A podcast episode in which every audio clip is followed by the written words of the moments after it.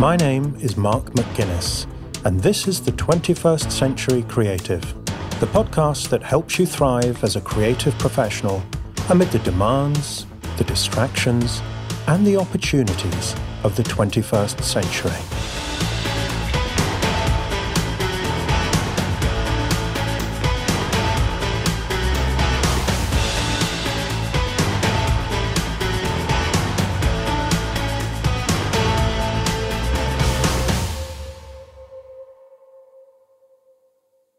Welcome to episode three of the creative disruption season of the 21st Century Creative, where we are hearing stories of creatives around the world who came up with a creative response to the challenges of the pandemic. Today, we are looking at the world of film and TV production, which was massively disrupted by the pandemic restrictions all of which created a huge headache for TV production companies, movie studios, advertising agencies, and other media producers. At the same time, filmmakers all over the world were sitting at home, frustrated that they were unable to use their skills and anxious about their financial situation. At this point, as you will hear in today's interview, my guests, Harrison Winter, Brandon Bloch, and Lagan Sebert realized the solution was staring them in the face. Listen on to find out what their solution was. Suffice to say, it's a really dramatic example of a creative opportunity opening up when your innovative approach puts you ahead of the curve. Okay, before we plunge into the rest of today's episode, if you are enjoying the season and if you have your phone handy and you are listening to this on Apple Podcasts, could you please take a couple of seconds to quickly scroll down to the ratings section and swipe right once to give the show a rating?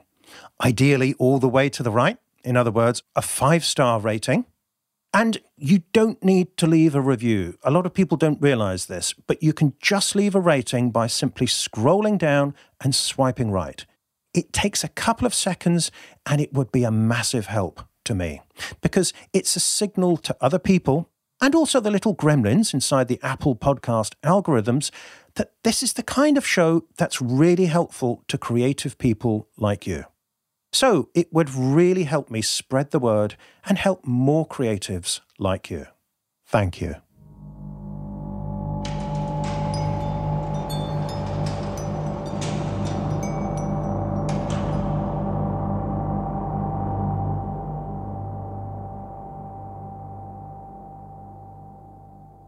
Marketing is a word that strikes fear into the heart of many creatives.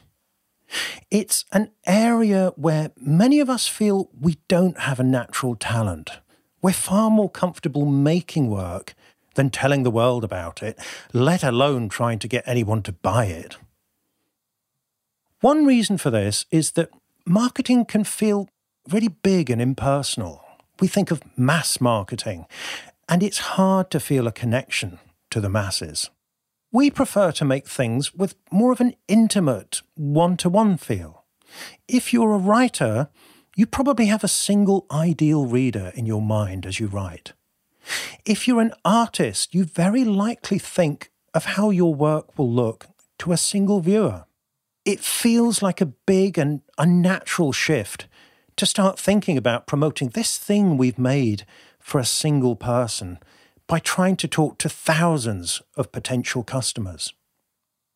Plus, there's so much competition, including big brands with huge marketing budgets and super influencers with hundreds of thousands of followers. So it's easy to feel that we've got no chance of cutting through. But really, this is an illusion. Marketing may be pumped out at scale, but it's encountered in a very intimate way. When you look at a tweet or a Facebook post, there aren't millions of people looking over your shoulder. It's just you and your phone. When you read a magazine, you are alone with the magazine. When you listen to a podcaster talking on your headphones or in your car or in your kitchen while you're cooking, it's just one person listening to another person talking. Even if you're looking at an ad on a poster or a billboard in a crowded space, it still feels like you're the only one looking at it. Or if you're watching an ad in a cinema surrounded by people, you're not really aware of them, it's just you and the screen.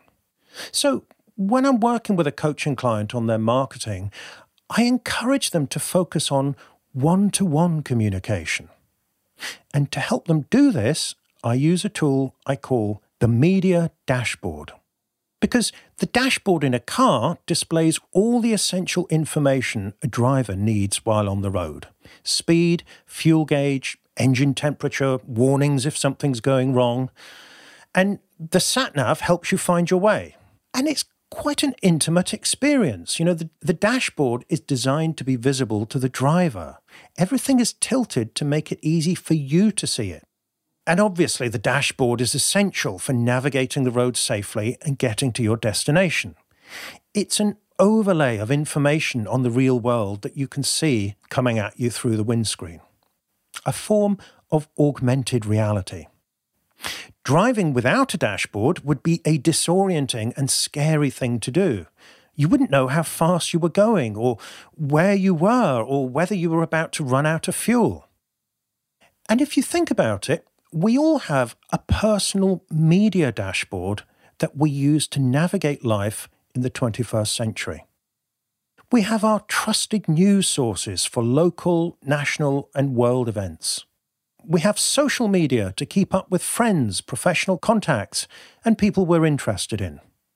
We have books, podcasts, radio, YouTube, Netflix, Disney Plus, and so on for entertainment and learning. We have specialist professional magazines or journals relating to our work. Different media fulfill different purposes. They keep us informed about the world around us and help us make decisions from what to watch on TV tonight to business strategy or career moves to who to vote for every few years. Like the car dashboard, your media dashboard is a very intimate space, and the instruments on your dashboard are your trusted sources of information. But unlike a car dashboard, your media dashboard is individually curated by you. Each of us has our unique media dashboard that we are constantly tweaking and adjusting as our interests, our tastes, and our situation evolve. So, how does this relate to your marketing challenge? It's really very simple. Your marketing goal should be to appear on the media dashboard of the person you want to reach. If you can do that, and if the impression you create is sufficiently positive, and if your message is clear enough, they are very likely to do what you want.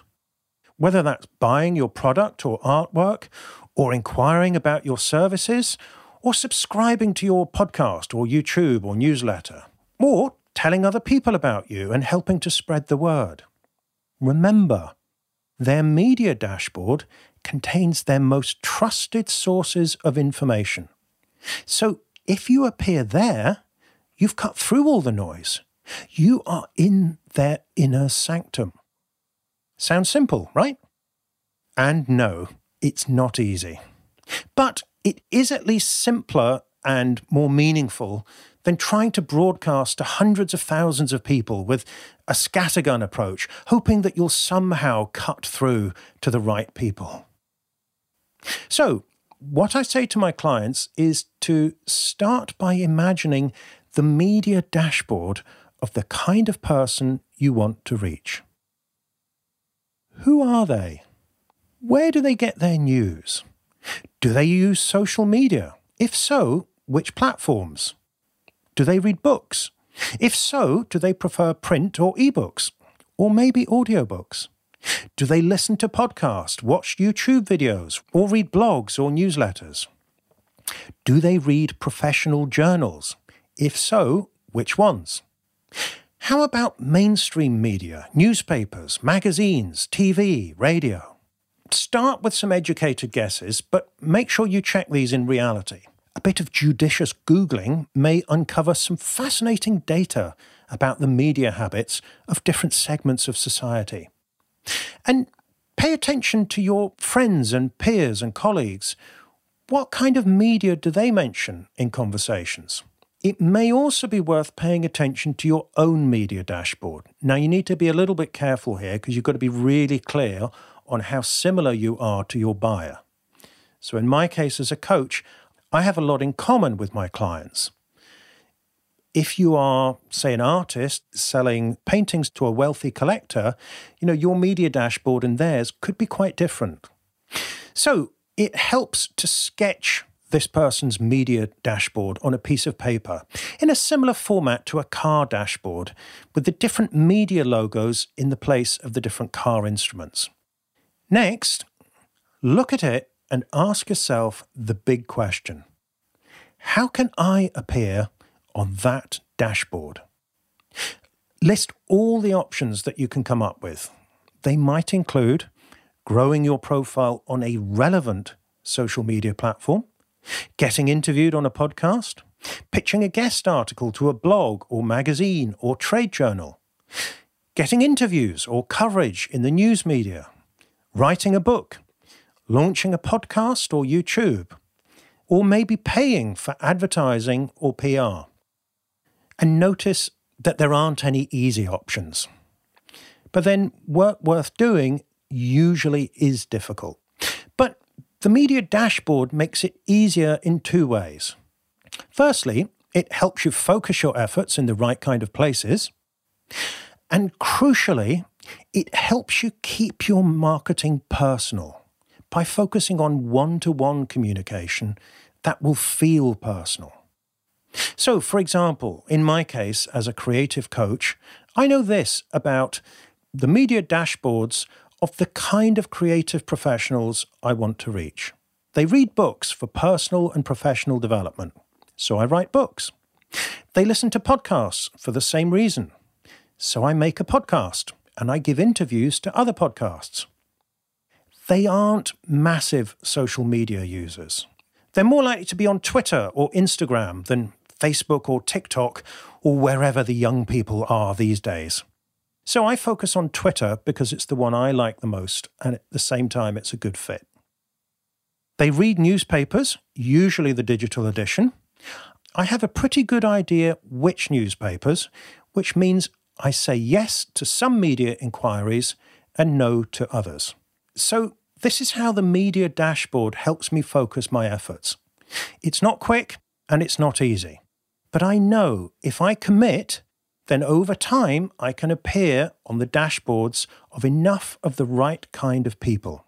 Finally, remember everyone is constantly tweaking their media dashboard. So keep an eye out for new platforms, publications, new channels, and new trends in media consumption. And please drive safely.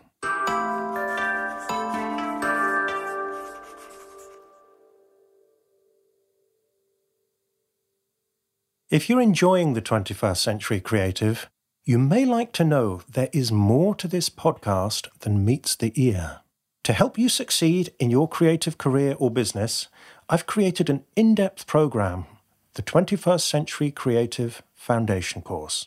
It covers the personal and professional skills you'll need to succeed as a creative professional in the 21st century. In other words, the stuff they probably didn't teach you at art school on your creative writing masters, or wherever else you learned your craft. Things like how to manage your time, how to communicate your ideas, how to handle difficult conversations, how to close a sale, how to deal with money, how to grow your network, and how to attract an audience for your work. Altogether, there are 26 lessons in the course, full of practical advice plus a worksheet for each one to help you put the ideas into practice. And I'm giving you the entire course for free. In case you can't quite believe your ears, go to 21stcenturycreative.fm slash free course and see for yourself. When you get there, you can sign up with just an email address and you'll get your first lesson right away. By the way, the course has already been taken by over 11,000 students. And on the sign up page, you'll see lots of testimonials from other creatives whose lives and careers have been changed by the course. You can join them right now for free by going to 21stcenturycreative.fm slash free course.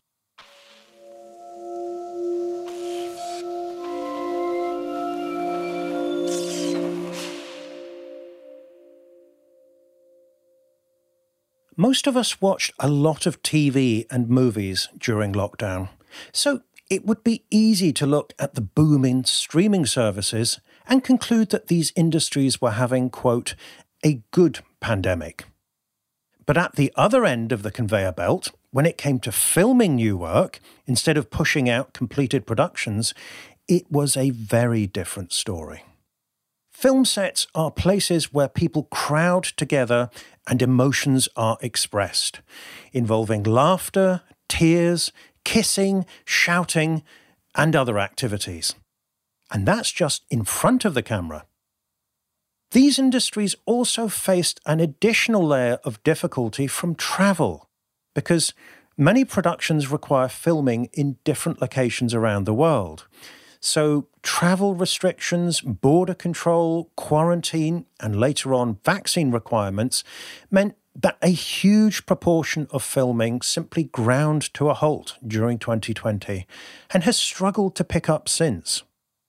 I've seen the effect on some of my coaching clients who work in these industries. You know, projects in development generally move pretty slowly, but they slowed even more dramatically during the pandemic.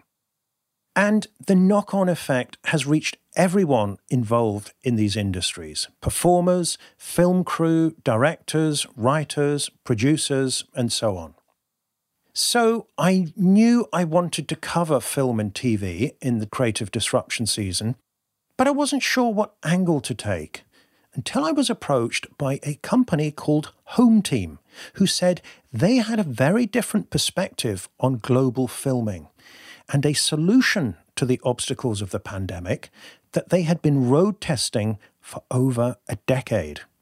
I was intrigued, so I set up a conversation with Hometeam founders Harrison Winter, Brandon Bloch, and Lagan Sebert, and they told me an amazing story.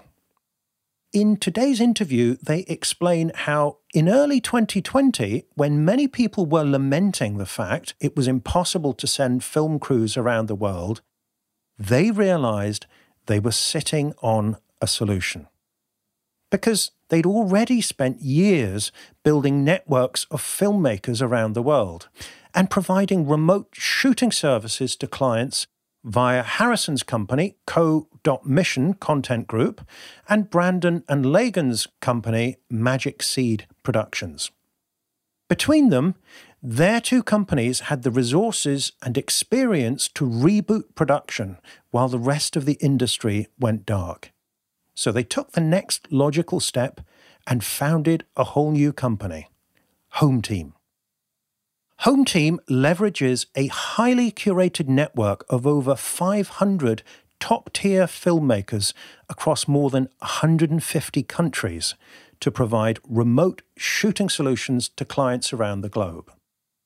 Their clients include NBC's The Voice, HBO Max's Legendary, NBC's Global Citizen Prize, Trillions of Questions no Easy Answers, a feature length documentary for Google.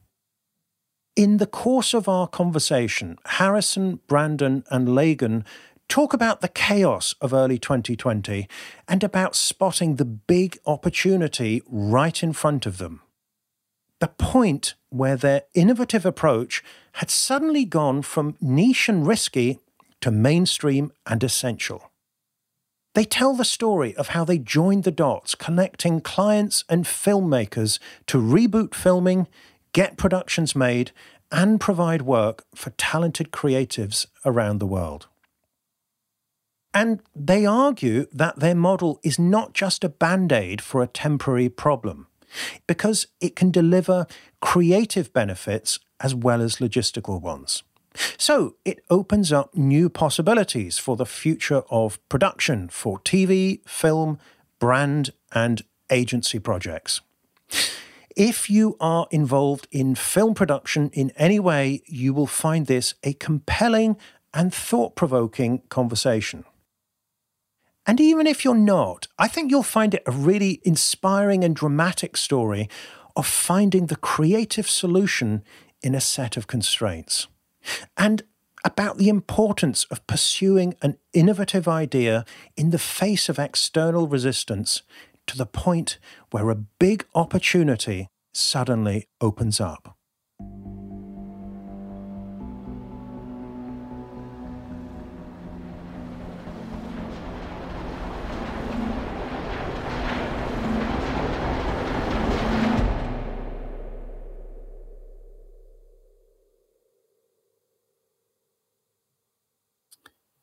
Harrison, Lagan, Brandon, how did you get started on the creative path that you're now on? And I'm aware there may well be three different answers to this. Yeah. Do you want the the short answer or the very long winded answer? Um, I think, like so many examples, I, I, I won't go so far as to say we're an overnight success yet. But whenever you hear of an overnight success, you know, the saying is 10 years went into that journey to get you there. Yes. So, yeah. yeah. And I would say it's been at least 10 years, but you could trace my journey back to childhood and drawing and being creative and going to school for entrepreneurship and and then dabbling with film equipment and learning how to tell stories on my own, learning how to use the equipment on my own, going back to school for film, working in the industry at every level, at playing every crew role on a set. Uh, you know that that informs every decision we make at at this point. Um, and so, I think it's a strength of mine and and ours, but is the fact that we've rolled up our sleeves and gotten our hands dirty playing every role in the film production process.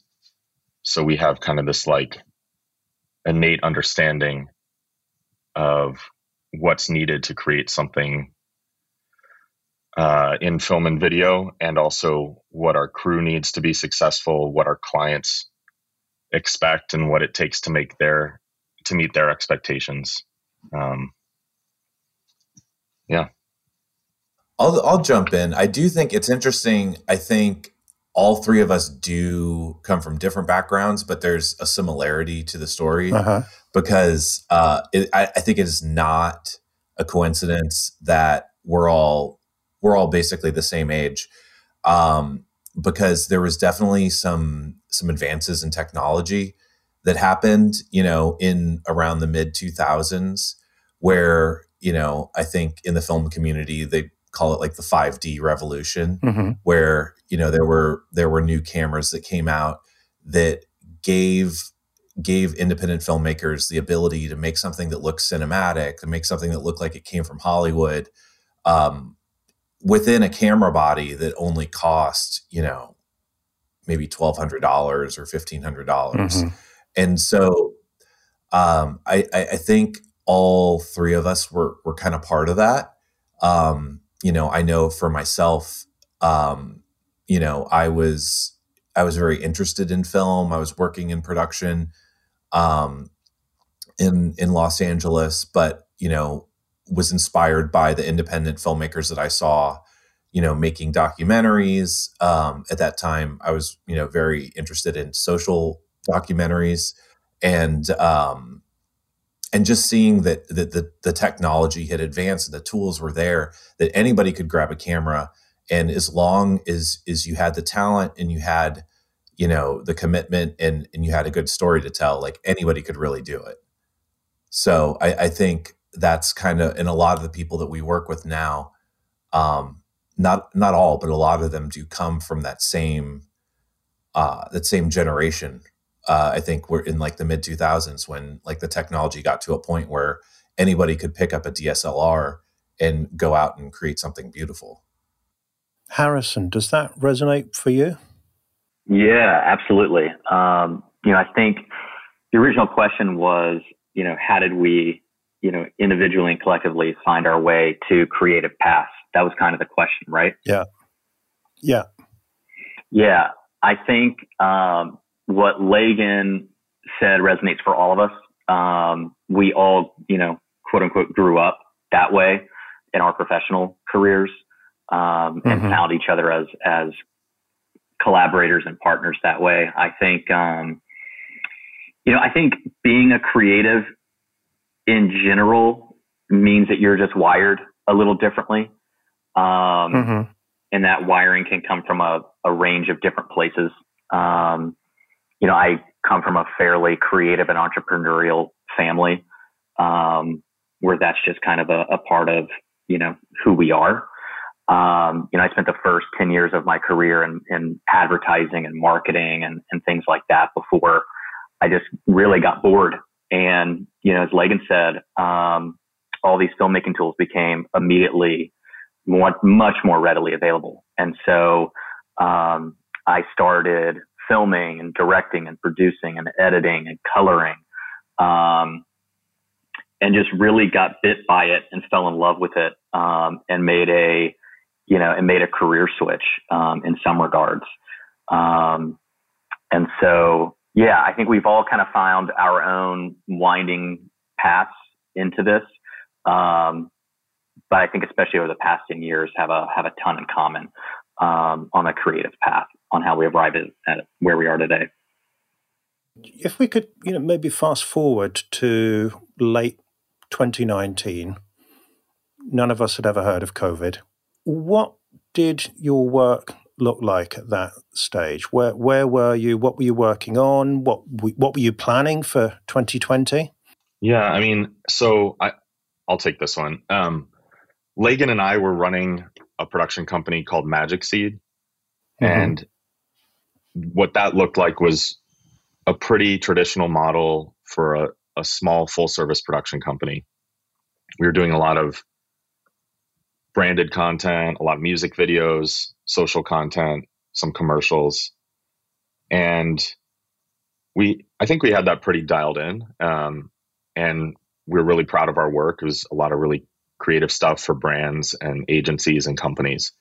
Um, what's unique and kind of set us up, I think, to respond so quickly to what happened in early 2020 was Harrison kind of came back into the the picture and we were all having a conversation at that point as as 2019 moved into 2020 the three of us were having conversations about like how could we do this better like we were identifying pain points of how based on 10 years of experience for each of us like something's something could be done better here like this there seems to be a lot more effort put into making a video than needs to be right. and uh, a lot of frustration, like pitches that go nowhere. A lot of effort goes into that.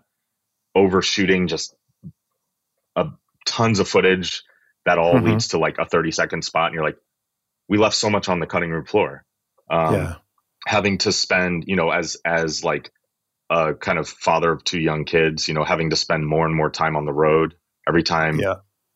I, I had to make something, I had to go travel for four, five, ten days at a time. And so just identifying kind of like inefficiencies in the model, ways that could be done better. And we have a document from late 2019, early 2020, pre pandemic of like, here's a bunch of pain points. And let's, as three partners with experience and like kind of innovative spirits, like maybe there's ways we could solve this. And that's the conversation we were having, like right as the news dropped of the pandemic. Okay. And little did you know what that news was going to be and, and maybe which specific pain points got ramped up. But what was your sense at that point of what the most important pain points were, the, the biggest problems to solve? Yeah. I mean, I was also I, I, definitely think Harrison should jump in here because if if there was any of us that had the crystal ball, it was definitely Harrison. Because obviously when the pandemic started, like the very most practical thing that stopped is travel. mm-hmm. right? So, I mean, like, I mean, Harrison, I, Harrison's the one who's who's kind of been working on this model of doing production without travel for a long time. So, I mean, yeah, Harrison, do you want to just like talk about that a little bit? Yeah, I would love to. Um, it's funny. As soon as COVID arrived on the scene, within the first couple of weeks, I turned to I turned to my wife and I said, you know, this COVID thing is is going to be is going to be a big deal and it's going to be a mess. And it and it's going to be really bad. But I, but one of the, the first things I said is I said it's going to be amazing for our business. Um, you know, production had started to come to to a standstill um, because you had a legacy industry that was built on putting crews on planes um, to go and shoot, and I I had been running a, a production company um, for a decade that had a very specific, unique model that really um, was about remote global production. We had done huge campaigns where we were filming with, you know, 30, 40 crews on a single day spread out around the world. Um, but leading up to 2019 and, and, early 2020, we had that production company that I was running had really started to reach its limits um, in terms of of you know, client growth and things like that, just because we've carved out like such a niche in global um, that it just became limiting. And I think when, yeah, when COVID arrived, that was my my first instinct was the entire industry was then going to have to go through a really big, painful adjustment of the first knee jerk reaction was let's hold let's hold productions let's hold productions and yeah. wait and see what happens. And then what happened was after like two or three months, when everybody started to realize that like this wasn't going to turn around anytime soon, and everybody's livelihood as advertising agencies, as brands, as TV networks was like content's mm-hmm. been the lifeblood of those industries and those business and driving revenue and advertising dollars. Something had to be figured out.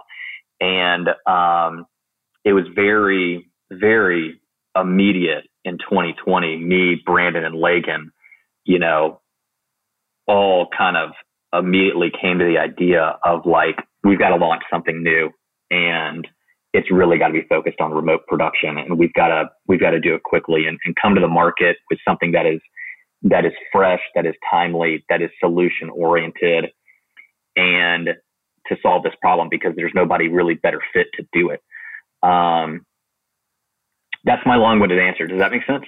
Yeah, that does. And I'm curious, before we go too far into the pandemic story, what was it that made you prioritize global production and remote production for such a long time before this came along and everyone had to think about it? I, before I started that, that production company, I was in advertising and, and marketing for a decade at brands and at advertising agencies.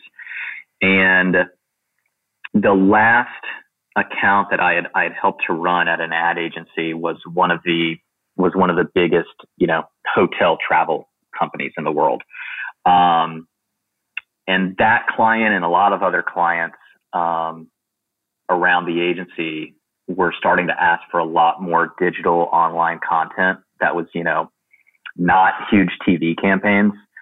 And the agencies were having a really hard time delivering on it and they were starting to ask for content that needed to be filmed in a lot of different places and it just wasn't it wasn't a request from from clients that anybody out there was really able to meet.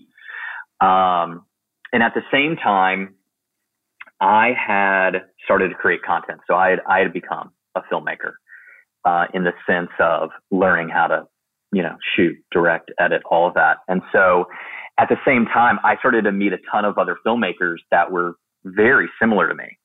And I was living in, in Brooklyn at the time, and that's when Brandon and I linked up and and I started to do small projects for brands. And so as I was meeting more and more of these filmmakers in Brooklyn, because Brooklyn was a massive creative hub at the time, where like this was Brooklyn was like one of the epicenters of of where this new filmmaking meets technology was starting to really like bubble up globally.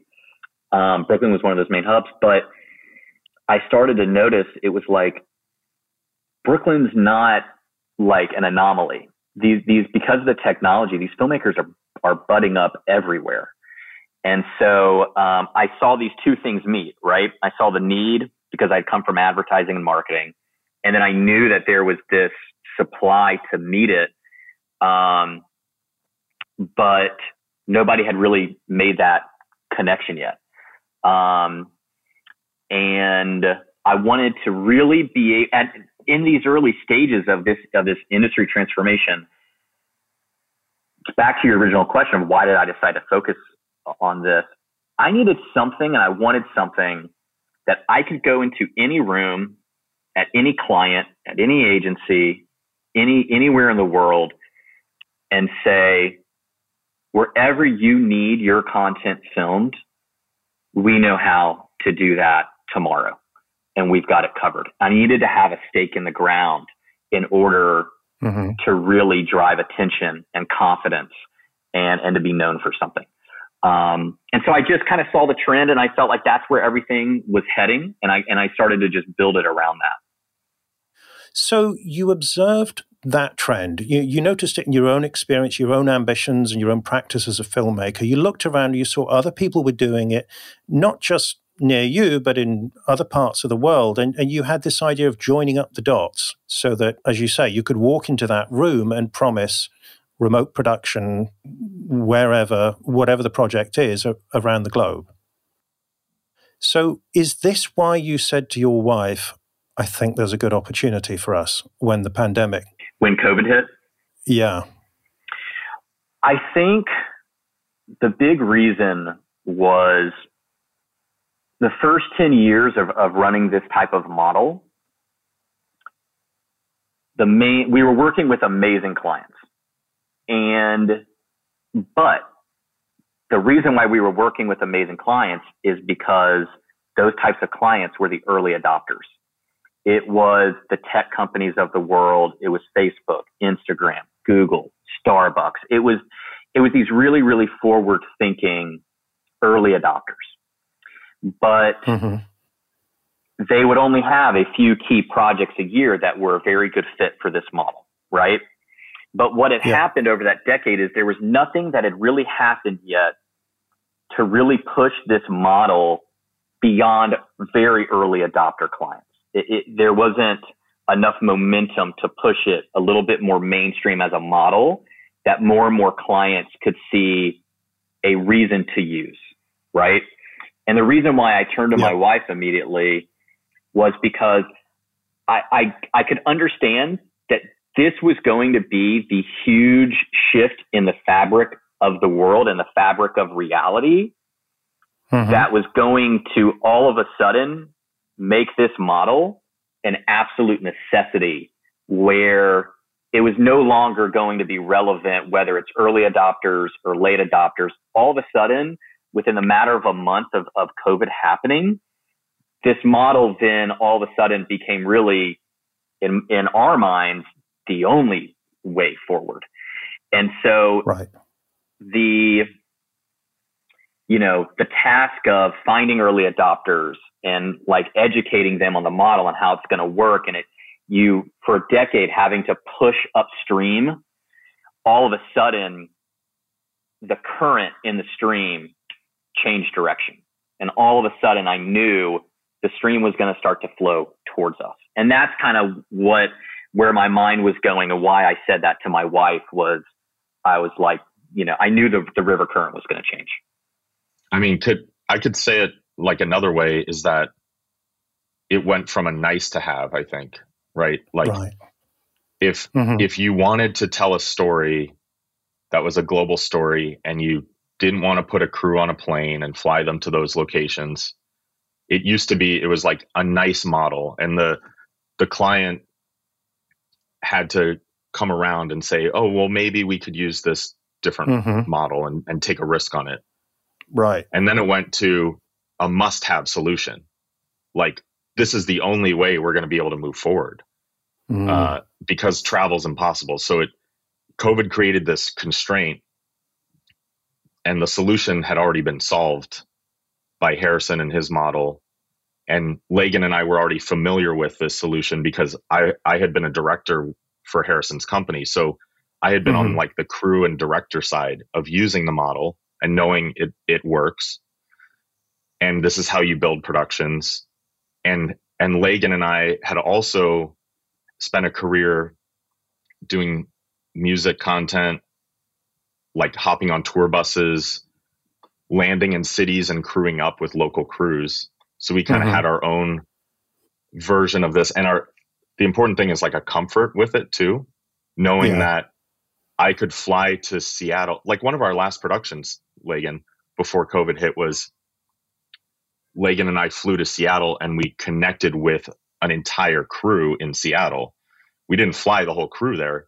We were comfortable flying there as the creative leads and hooking up with a crew that already had the infrastructure. So we were all very comfortable with this model of like uh, there's remote distributed crews all over the world.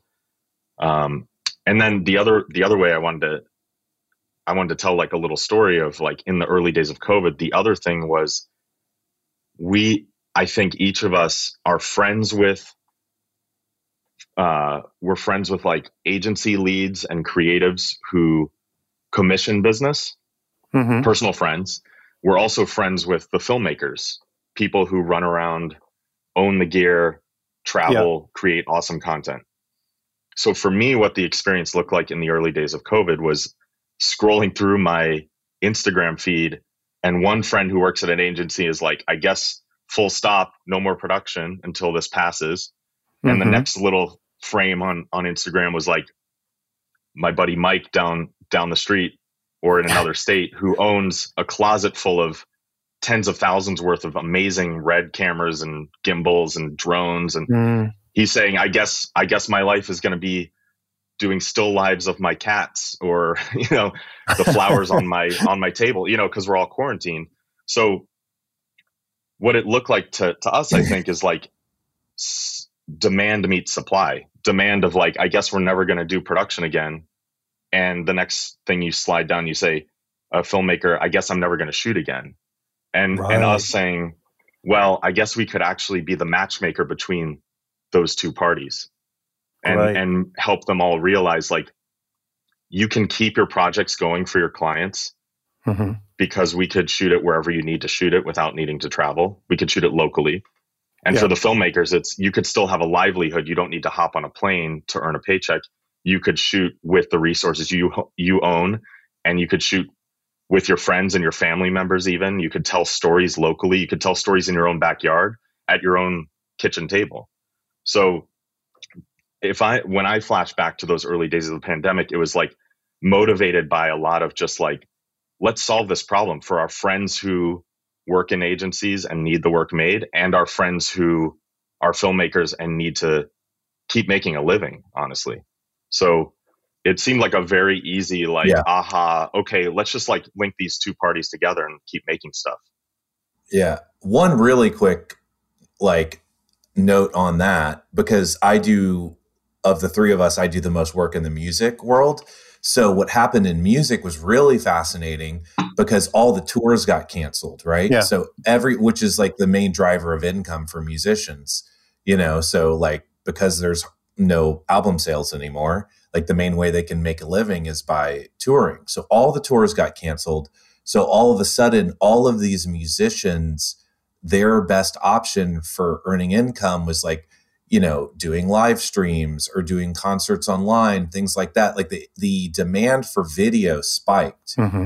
um you know during it i i would say probably overall I, I think there's probably some some somebody who's like figured that out that it's probably like the demand for video since the pandemic started has spiked in general but i can tell you from experience in music it has absolutely spiked so you know, in my network, which is much more heavily focused on music, um, you know, it's just it was just a necessity, you know. And and a lot of people, like people, the artists and the labels and things like that, they're like, how can we do this? And you know, the reality is is that the the way that that we've all three of us been brought up, we've done production is a more nimble model, right?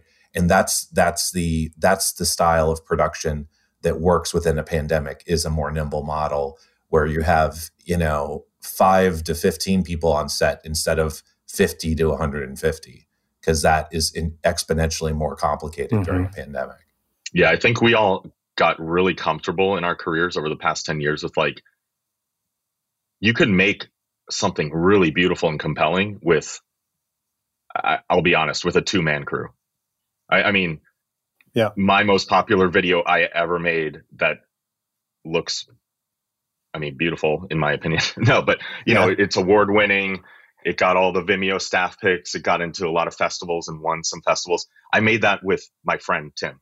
It was two people. That's it. Wow. and and then i would go as a director to a set where you know, I, I come in, I look around, I'm like, there's 60 people on the set. What are all these people doing? And then the end product comes out, and I'm like, this is nowhere near as lively and exciting and entertaining as the thing I made with my buddy.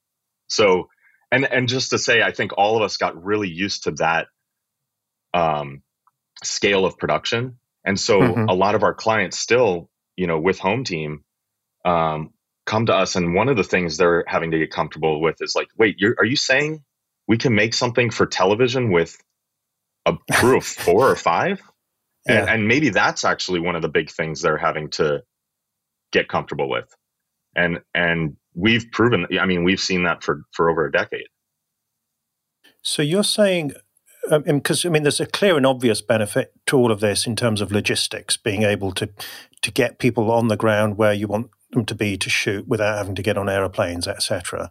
But you're saying that beyond that, and the you know the the efficiency and the and the environmental impact and so on, that there's a creative benefit in being leaner and being more nimble. You're teeing up Brandon's favorite ah. Brandon's favorite subject. Yeah, go for go for it, Brandon. Yeah. creative, new creative possibilities. Well, you know, I my favorite part of what we're doing is I mean, there's a lot of things I really love about what we're doing, but one of my favorite things is meeting agency creatives on a call. And they're mm-hmm. like, "We've we've heard of you guys. I think we might need to use you because there's no other way to get this done." So they they meet us because they're they're in, they're stuck. Their backs against yeah. a wall. Yeah. And my goal in those conversations is to turn them into seeing this isn't just a you're forced to use us. What what the tool we've built with Hometeam actually offers is a new creative tool in your toolkit that opens up the ability to tell bigger stories across a global scale. So rather than you needing to crew up in the most expected hubs of maybe LA, New York, Atlanta, um, your story can be more authentic and more local and feel more homemade and and you know the crews nobody know, knows the texture of their city better than a local crew so when we're shooting for for NBC or HBO you know you could imagine how they used to arrive as a crew flying from LA lands in Iowa mm-hmm. and has to immediately start sourcing locations and they're going to hit the the highlights the most expected kind of touristy things you could search on on google. Instead if you hire the crew from iowa they're going to say there's this awesome cornfield and like my buddy owns that coffee shop and there's this really cool alleyway nobody knows about where all the locals you know do graffiti or whatever right? Um yeah. and so you're able to get these much more uh, you're, you're just able to bring more flavor out of the creative. And so by the end of these calls with agencies, it's like I I start to see their eyes open up and they're like, wait, we could tell stories that exist across the United States, or you know, we could tell stories that exist across the globe, um, yeah. rather than, yeah. I mean, we we we have another client that's like an education client, and you know, we used to, uh, this is an example I like to use. We used to say, let's land in Seattle or Austin, and we have to tell the story of like five students and what their experience looks like. But we have to cast it all in that one city because we're doing five days of production in that city. With that same client, we can now say, we could tell the story of what does the first day of school look like in every one of the 50 states in the US. And we could film it all on the same first day of school. Whoa. And it, it's just a whole different creative possibility. Right? Yeah. It, can I add one thing to that too? Is is something that's really and and this you have to you have to um, you know chalk it up to technology and the way it's advanced.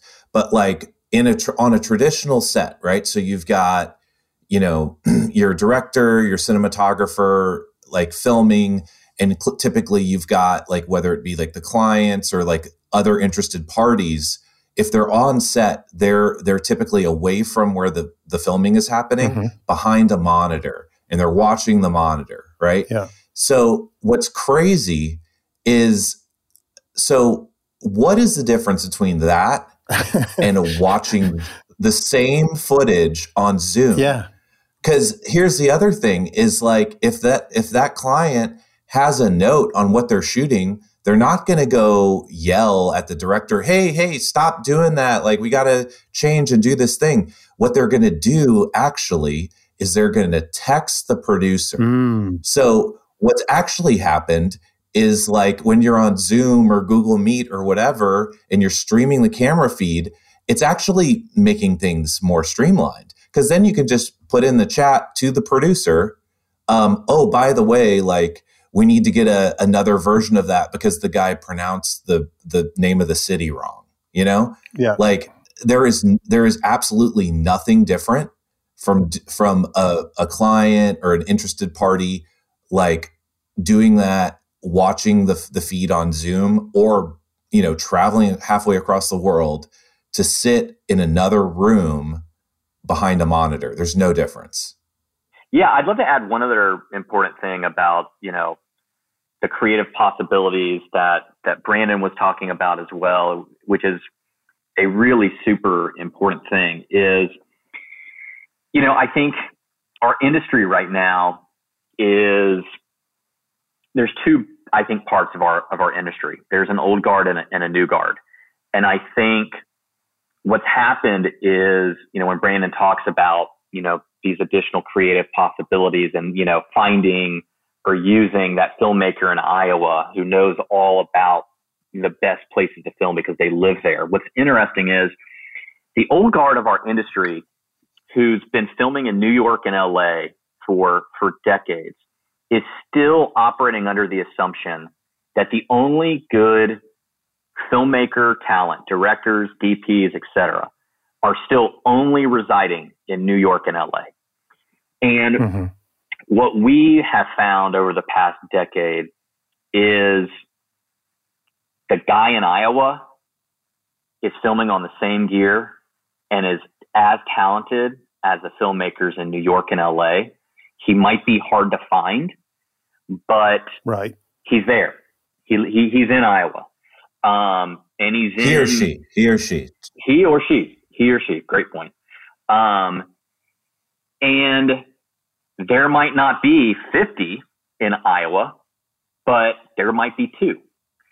And yeah. that level of talent is a big part of why these creative possibilities are opened. You know, we're not going to really be the ones to lobby for, you know, hey, like I guess what I'm trying to say is what we do is not just stick somebody behind a camera, right?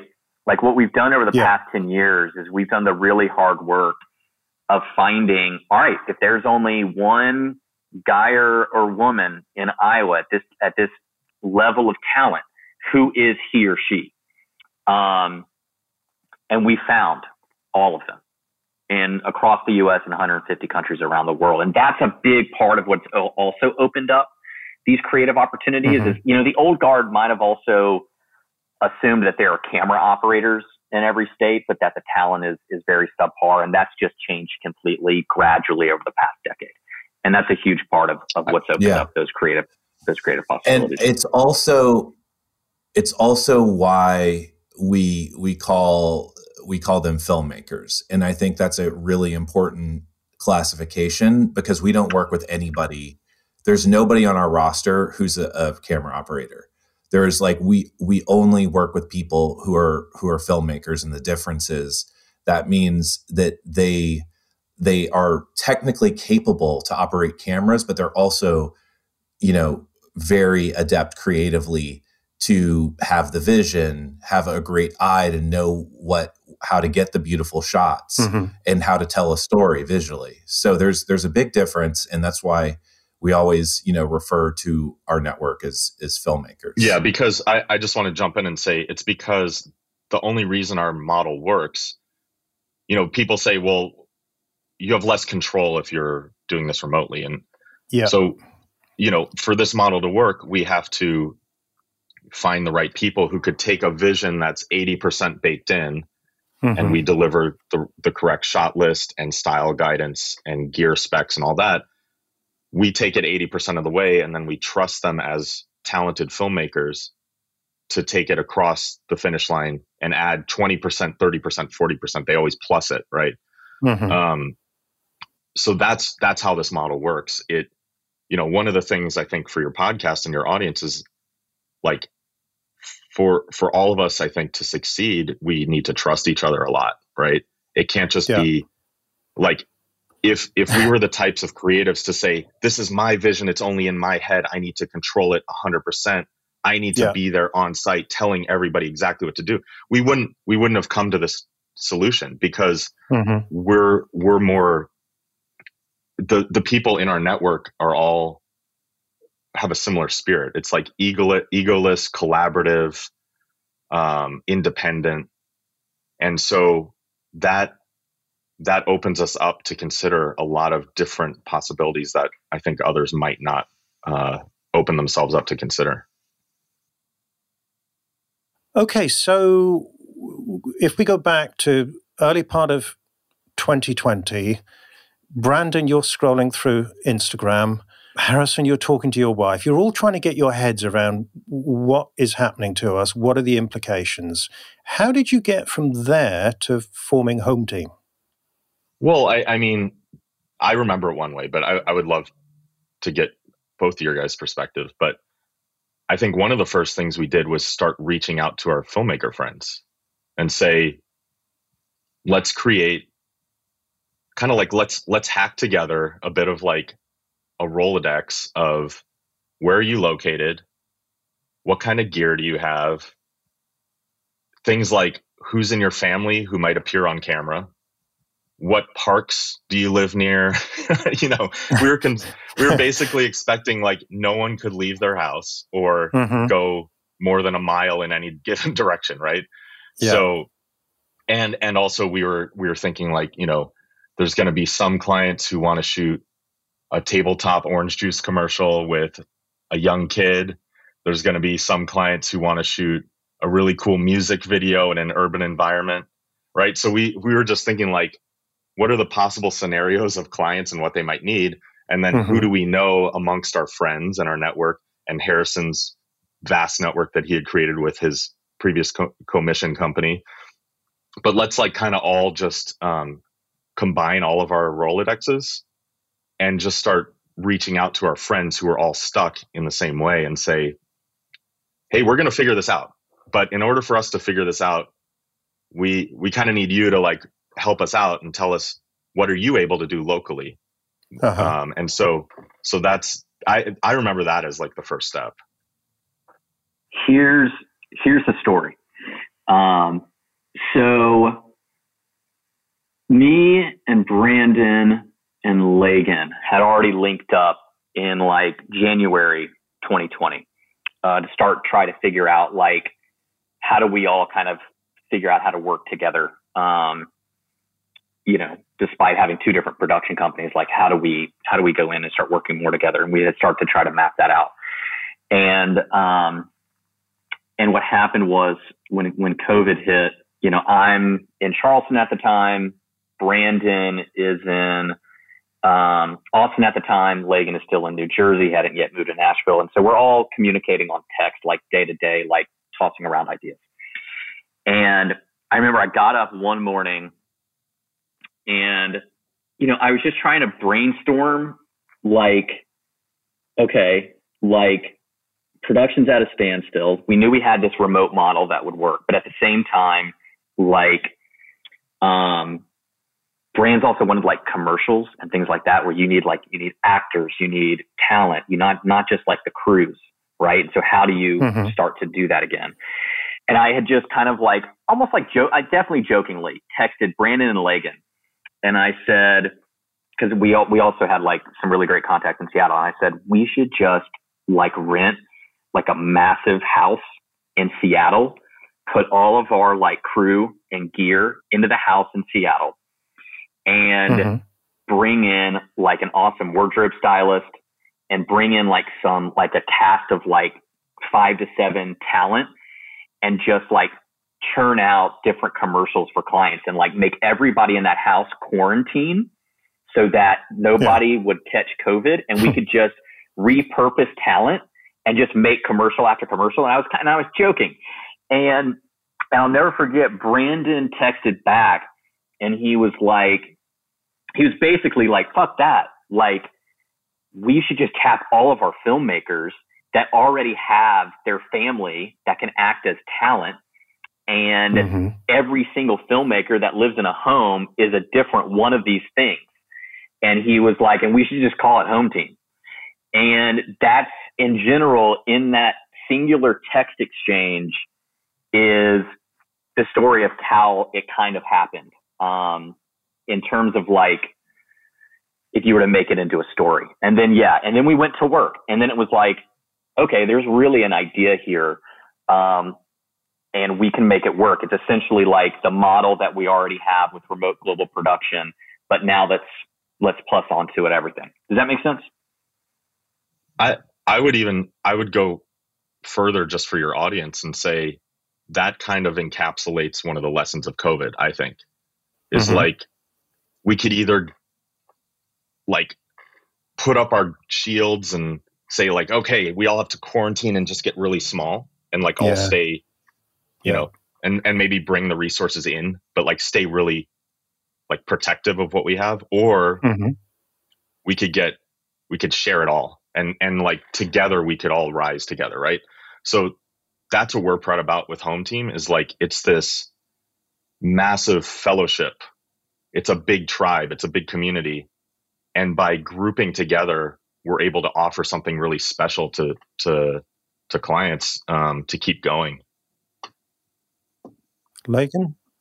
but it's a different approach right it's a it's a different model um, and I, I, I don't know. I think there's lessons in in a lot of industries of like if you if you share it and if you become more of like a distributed model, there's there's different opportunities.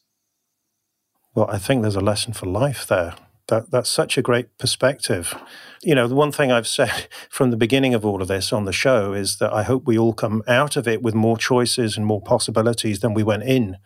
And it, it certainly sounds like you're delivering on that with what you're doing with Hometeam. Could I? Yeah. Could I say one thing based on um, like your last point or like the last thing you said? Yeah. Is um, so I think like with with what we've been up to for the last few years, like the thing that gets me the most excited um, about it when I think about, oh, okay, like this is something that's actually does have some legs. It's starting to catch on. Um, the thing that that gets me the most excited is is that I think in the early days of the pandemic, I think there was an enormous am- amount of stress, like especially around people who work freelance mm. as freelance filmmakers. Yeah. Of like, is our way of life even going to be able to go on? Like, do I need to like you know, go get an office job. Yeah. Um, somewhere or or choose a different industry. And I think one of the things and and honestly, I think all of us were at on some level had that fear ourselves, right? Yeah. So I think it's what I'm most proud of is that I think is that we we found avenues to bring interesting work to these filmmakers who are within our network and that they can do it, you know, without traveling, without spending 80% of their time on the road and being away from their families. Um, but then when I think about where this could go, is I, I'm really excited about growing the Hometeam community of filmmakers and and having it like actually become more of a community where people can lean on each other for advice and um, you know it, and also as a way to get more work for everybody. Um, but then also you know if you look ahead even further than that you know is it is it a way to to help empower local local art communities? You know these these filmmakers who you know if they if they live in you know Birmingham Alabama or Madison Wisconsin or or places like that um you know they if we're bringing them more work and and it and you know I know it's like kind of like a far off goal but it's like on a very small level are we helping to make these artistic communities in all these places across the world just like a little bit more vibrant? I think is something that just like really you know excites me about it thank you Lagan that is that's a really great perspective I know one question I'm going to get in response to that from my listeners. I'm going to have you know filmmakers contact me saying, "Well, you know, can I join this community? Are you are you recruiting? Is, is if somebody is in a, a part of the world where they think, well, I've got skills, I've got professional equipment, could I be a part of Hometeam? Yeah, I mean, the answer is yes. yeah, I, I think we're always recruiting. I think the goal is, yeah, I, I think the goal is for us to you know we're we're only so many people able to do so many hours of searching for the for the next talent right or talent mm-hmm. that's these hidden gems right yeah um our goal is to turn it into sort of like a a banner or like a, a beacon of like i mean then then that's then we've really done our jobs well if people start to know that we're out there and come to us and say I believe in your I believe in your values and your mission, and I, w- I want to be involved. And like that's, uh, I mean, I'm so excited for that data to happen. Um, so where should yeah. they go if that's the case? Somebody's listening. Yeah, they if if they if what we're doing excites them, they could go to uh, wearehometeam.com and uh, on there, you know, just shoot us an email, and it'll it'll arrive in our inboxes, and we'll start the conversation. And um, that's how that's how they could get in, in touch. Fantastic. And of course, I'll be linking from the show notes as well. So, okay, we've been on quite the journey here. And I, I think there will be a lot of creatives listening to this, not particularly within film and TV, obviously, but also other creatives. I think you've opened up some really important fundamental ideas for us all and how we respond to this situation. So I think this would be a good time to focus on our, your creative challenge. So if anybody is new to the show, this is the point where I ask my guest or today guests to set you, the listener, a creative challenge. So this is something that is on theme for the interview and helps you maybe integrate some of the ideas into your own practice. So and it's something that you can do or you can get started on within seven days of listening to this conversation. So, Hometeam, what is your creative challenge? Um, my creative challenge is the question when and what is your next reinvention? Right? So, as mm-hmm. creatives, what I feel at this stage in my career is I feel like I've in retrospect, had to go through a series of, of reinventions as a creative, as an entrepreneur, as a business model, um, you know, personally, as a company. Um, and I think I used to not really realize the reinventions until they had after after they had already happened. And so now when I look back, I'm like, you know, the reinventions are just they're constant. They're like every four or five years. Yeah. And when yeah. I sit down and, and I look at it, it's like what still holds true in your in your value that you provide and what needs adjustment. And if you can separate those two things, it'll help you get closer to your next reinvention. Um, and that would be that would be my challenge is to look at it proactively rather than reactively. Mm of yeah. seeing your next reinvention coming and shape it and know that it's coming rather than being reactive. Um, I think that's one of the biggest lessons that I've learned. That that would be my challenge to any any creative or any entrepreneur. Okay, great, great, because it's coming, ready or not, is what you're saying. Yeah, absolutely. All right, who's next? I got one. Okay. Um, I get mine's a bit more straightforward, I think, um, for our topic, but it's uh, I, I, think a lot a lot of times when you're when you're trying to do something creative, you're always asking permission to do it yeah.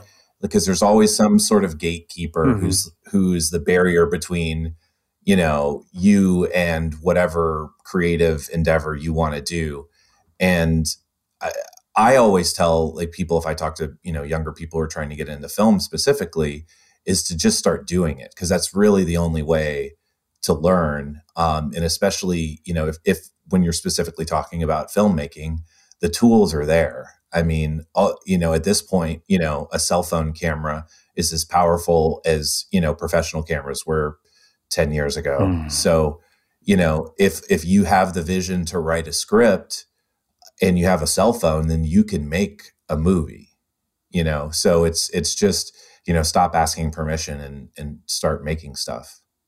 Fantastic. I love that. Um mine is uh, so growing up my my dad so my dad's like a designer and a he's a consumer advocate. Mm-hmm. really interesting guy with a whole diverse set of experiences. But one thing he really like instilled in me was he always said i think this is from his dad too so maybe advice from my grandpa uh, throughout life you know, challenges will come your way. But whenever that happens, look for a chance to turn a disadvantage into an advantage, is what he would always say. Mm-hmm. So this sort of disadvantage into an advantage is like burned into my head. And as as a guy who, you know, has a design and consumer advocate background, I was exposed to that. It turned into like whenever you feel a pain point or a constraint, that's where your answer is. So what I would, for the challenge, what I would encourage your listeners to do, and this has always stayed true for me, is like rather than accept the things that piss you off or are standing in your way, look at them and say, how can I solve this? And if you could solve it, probably means a lot of other people want it solved. And that might be your answer to opening up a whole world of possibility. Um, so look for the constraints, look for the things that piss you off, make a piece of art about it, make a comment about it, solve it, share it with the world. Um, and I think that's, I don't know, that that's always something that, um, that's how I try to approach things actually.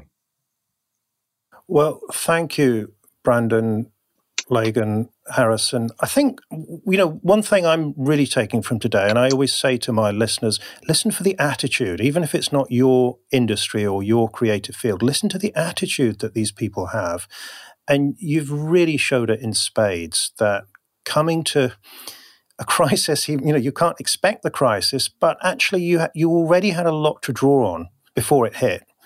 And also what I love is is the fact that you were outward looking. You were looking to connect people. You were looking to come up with solutions rather than there was no end to commiseration and and what uh, Raj Sethi likes to call the sympathy exchange. But you were you know you, you were looking to the future and saying, hey, here's what we can do. Here here's the opportunity and the constraint. So where should people go who want to find out more about Hometeam? Is it wearehometeam.com? That's it. Um, no, I, I mean, we've built a pretty robust site. Um, we kind of turned our capabilities deck that we are sharing with clients and filmmakers into our website. So it's, uh, you know, it's a collection of our work. It's a collection of case studies, how we got stuff done, some behind the scenes photos of our crews out in the field. Mm-hmm. Um, you know, our information about how we approach things. I, I think it's like pretty robust uh, website that you could learn a lot about who we are, where we come from, and what we're doing at any given time. And also, I would say if anybody's listening to this who is thinking, yeah, but I mean, really, can you get the quality? Can you get the consistency? Uh, creatively, go and have a look at the project section of the website because there's an uh, eye popping set of projects and you know, you several of them. You can you list all of the locations where you've shot, and you. I wouldn't guess, but it looks and it feels seamless in terms of the look and the feel and the style and the atmosphere, and also the quality. So, uh, so that's a great place to to go and check all that out. We are hometeam.com. Thank you very much, gentlemen, for your time and your hard won wisdom. Thank you for having us. Thank you, Mark. Yeah, thanks for having us.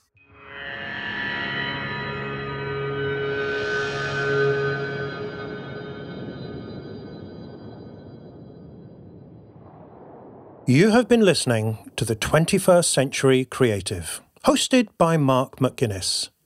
You can find the notes for today's episode with more about my guest, as well as all the backlist episodes at 21stcenturycreative.fm. If you enjoyed the show, then I hope you will subscribe in Apple Podcasts or wherever you listen, and take a few seconds to swipe and leave a rating for the show.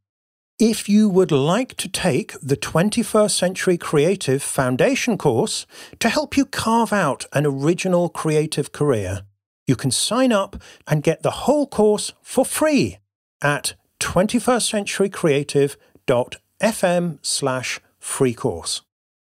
And if you are an experienced creative and you're curious about getting my help as a private coaching client, then the first step is to go to 21stcenturycreative.fm slash coaching questions and answer the questions on that page.